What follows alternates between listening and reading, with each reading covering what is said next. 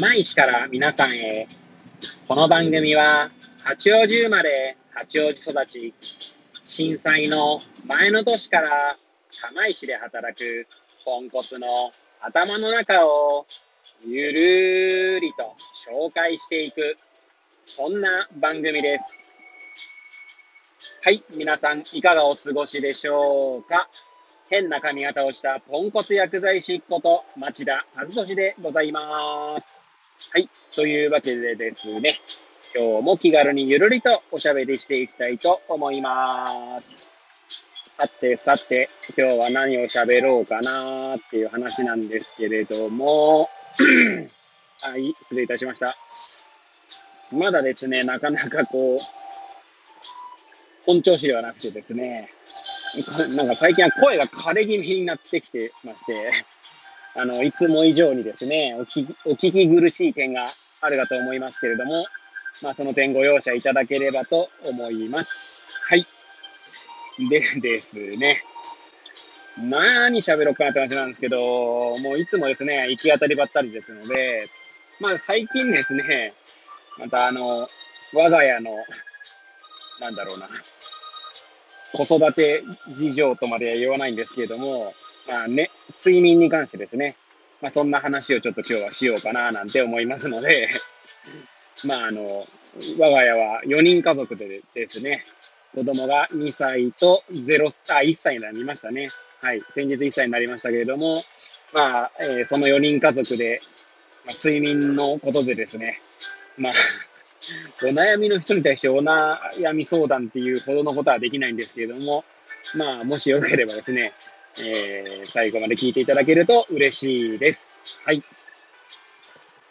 で、まあ、いつも通りですね、まあ、くだらない話になると思いますけれどもね。はい。で、いやー、今までですね、我が家はですね、えー、なんて言うんでしょう。妻と2歳の娘が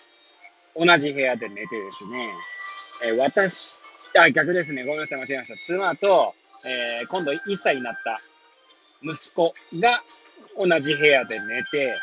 私と2歳の娘が、えー、同じ部屋で寝て、要は別々に寝てたんですね。で、別々に寝ていた理由というのがですね、まあ、そもそも子供ができる前から、えー、別に寝てたんですね。で、えー、まあ、あの、冗談でですね、家庭内別居とかいう、あの、ことを冗談で言ったりしたこともありますが、まあその理由というのがですね、妻はですね、結構あの、睡眠に対してはこう、睡眠、睡眠欲とでも言いましょうかね。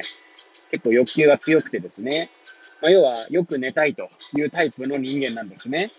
で、私はと言いますと、まあ、そんなに、まあ、よく寝たいとかっていう欲求は強い方ではないんですけども、まあ、そもそもですね、えー、いびきが ひどくてですね、妻の睡眠をこう、妨げる結果になっていたので、まあ、結婚した当初というよりも、その前に、えー、同棲していた時から別の部屋で寝ていましたね。はい。で、そんなこんなで子供ができていて、できてからも、まあ、別で寝ていたんですけれども、まあ、ここ最近ですね、本当にここ、まあ、この収録をしている日からですね、まあ、一週間ぐらいしかまだ経ってないと思いますけれども、まあ、一緒に寝ようと、全員ですね、一緒に寝ようという話になりました。というのもですね、まあ、妻と一緒に寝ているまあ、先日1歳になったばかりの息子がですね、夜間によく起きるんですね。はい。で、えー、まあ、娘、2歳の娘の方はですね、全然起きなかったんですよ。まあ、そういう意味では、親からしたらですね、なんて言うんでしょう、親、親にとっては優しいというか、むしろ妻にとっては、なんていい子なんでしょうというような、まあ、妻のね、えー、眠りを妨げませんので、はい。まあ、夜泣きもなかったですし、ほとんど。はい。っていう娘だったんですけども、まあ、息子の方はですね、えー、そういった形でですね、えー、何回も起きたりとか、で、まあ、2時から4時ぐらいに起きた時には、まあ、ミルクをあげたりとかですね、まあ、していたんですよ。で、部屋が別になる、まあ、別というのは先ほども申し上げましたけれども、まあ、別ですとですね、まあ、妻がこう一人でやるのが大変になってきたっていうのもあるんでしょうね。で、まあ、一緒に寝るのはどうかということになりまして、まあ、ここ一週間ぐらいですね、一緒に寝るようになったんです。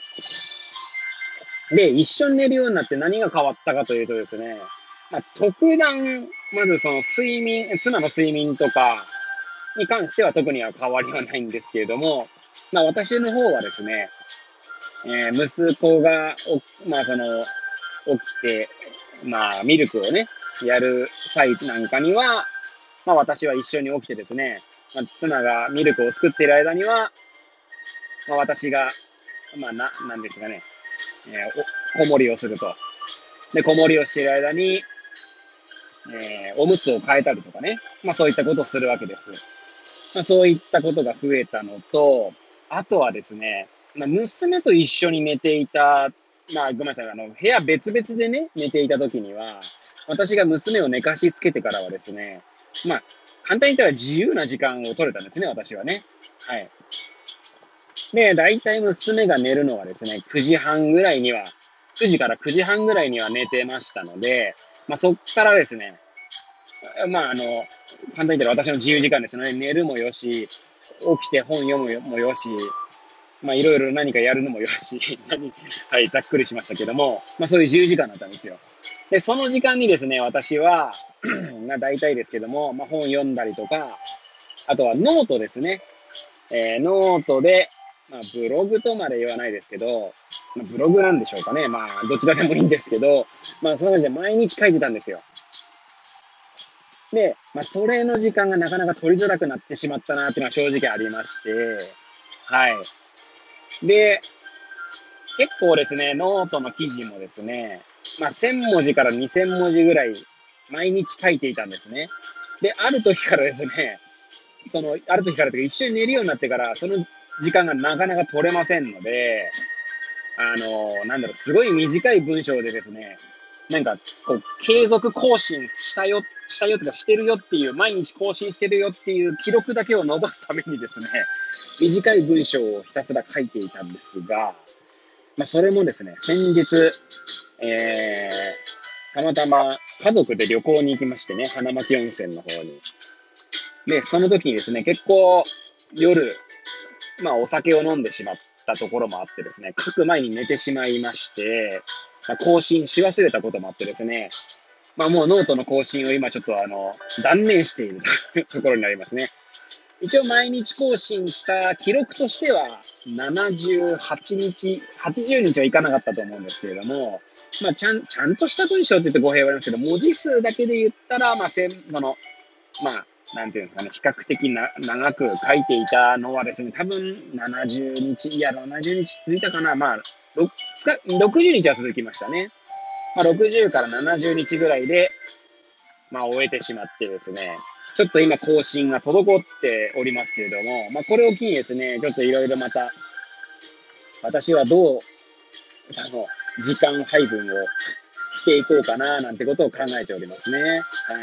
まあ、妻にはですね、今日言ったのは、まあ、この収録日である今日言ったのは、まあ、その息子がですね、まあ、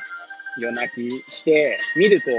あげるときにですね、私はもうその、起きて別の部屋に行ってもいいですかという話をですね、まあ、許可取りをしたわけですね。そしたら妻はいいよと。ただ、4時に起きたりする時もあれば、2時半に起きたりする時もあるので、それでもいいのって言われたんで、あ、いいよいいよと。なんで、まあその時間ですね、起きて、まあちょっと、すぐ隣の部屋になるんですけれども、まあちょっと本読んだりとかね、まあその時にまあノートを更新するかどうかというところをちょっと考えていこうかななんて思っておりますね。はい。まああとノートの更新もですね、まあ毎日更新していたんですけれども、なんていうんですかね、正直毎日更新することということ自体が目的になっててですね、なんだかな、なんていうんですかね、その文章というか、あ、文章の内容もいろいろ考えたりして書くこともあるんですけど、なんかなん自分で読んでみてもなんかこう、なんだろうな、中身が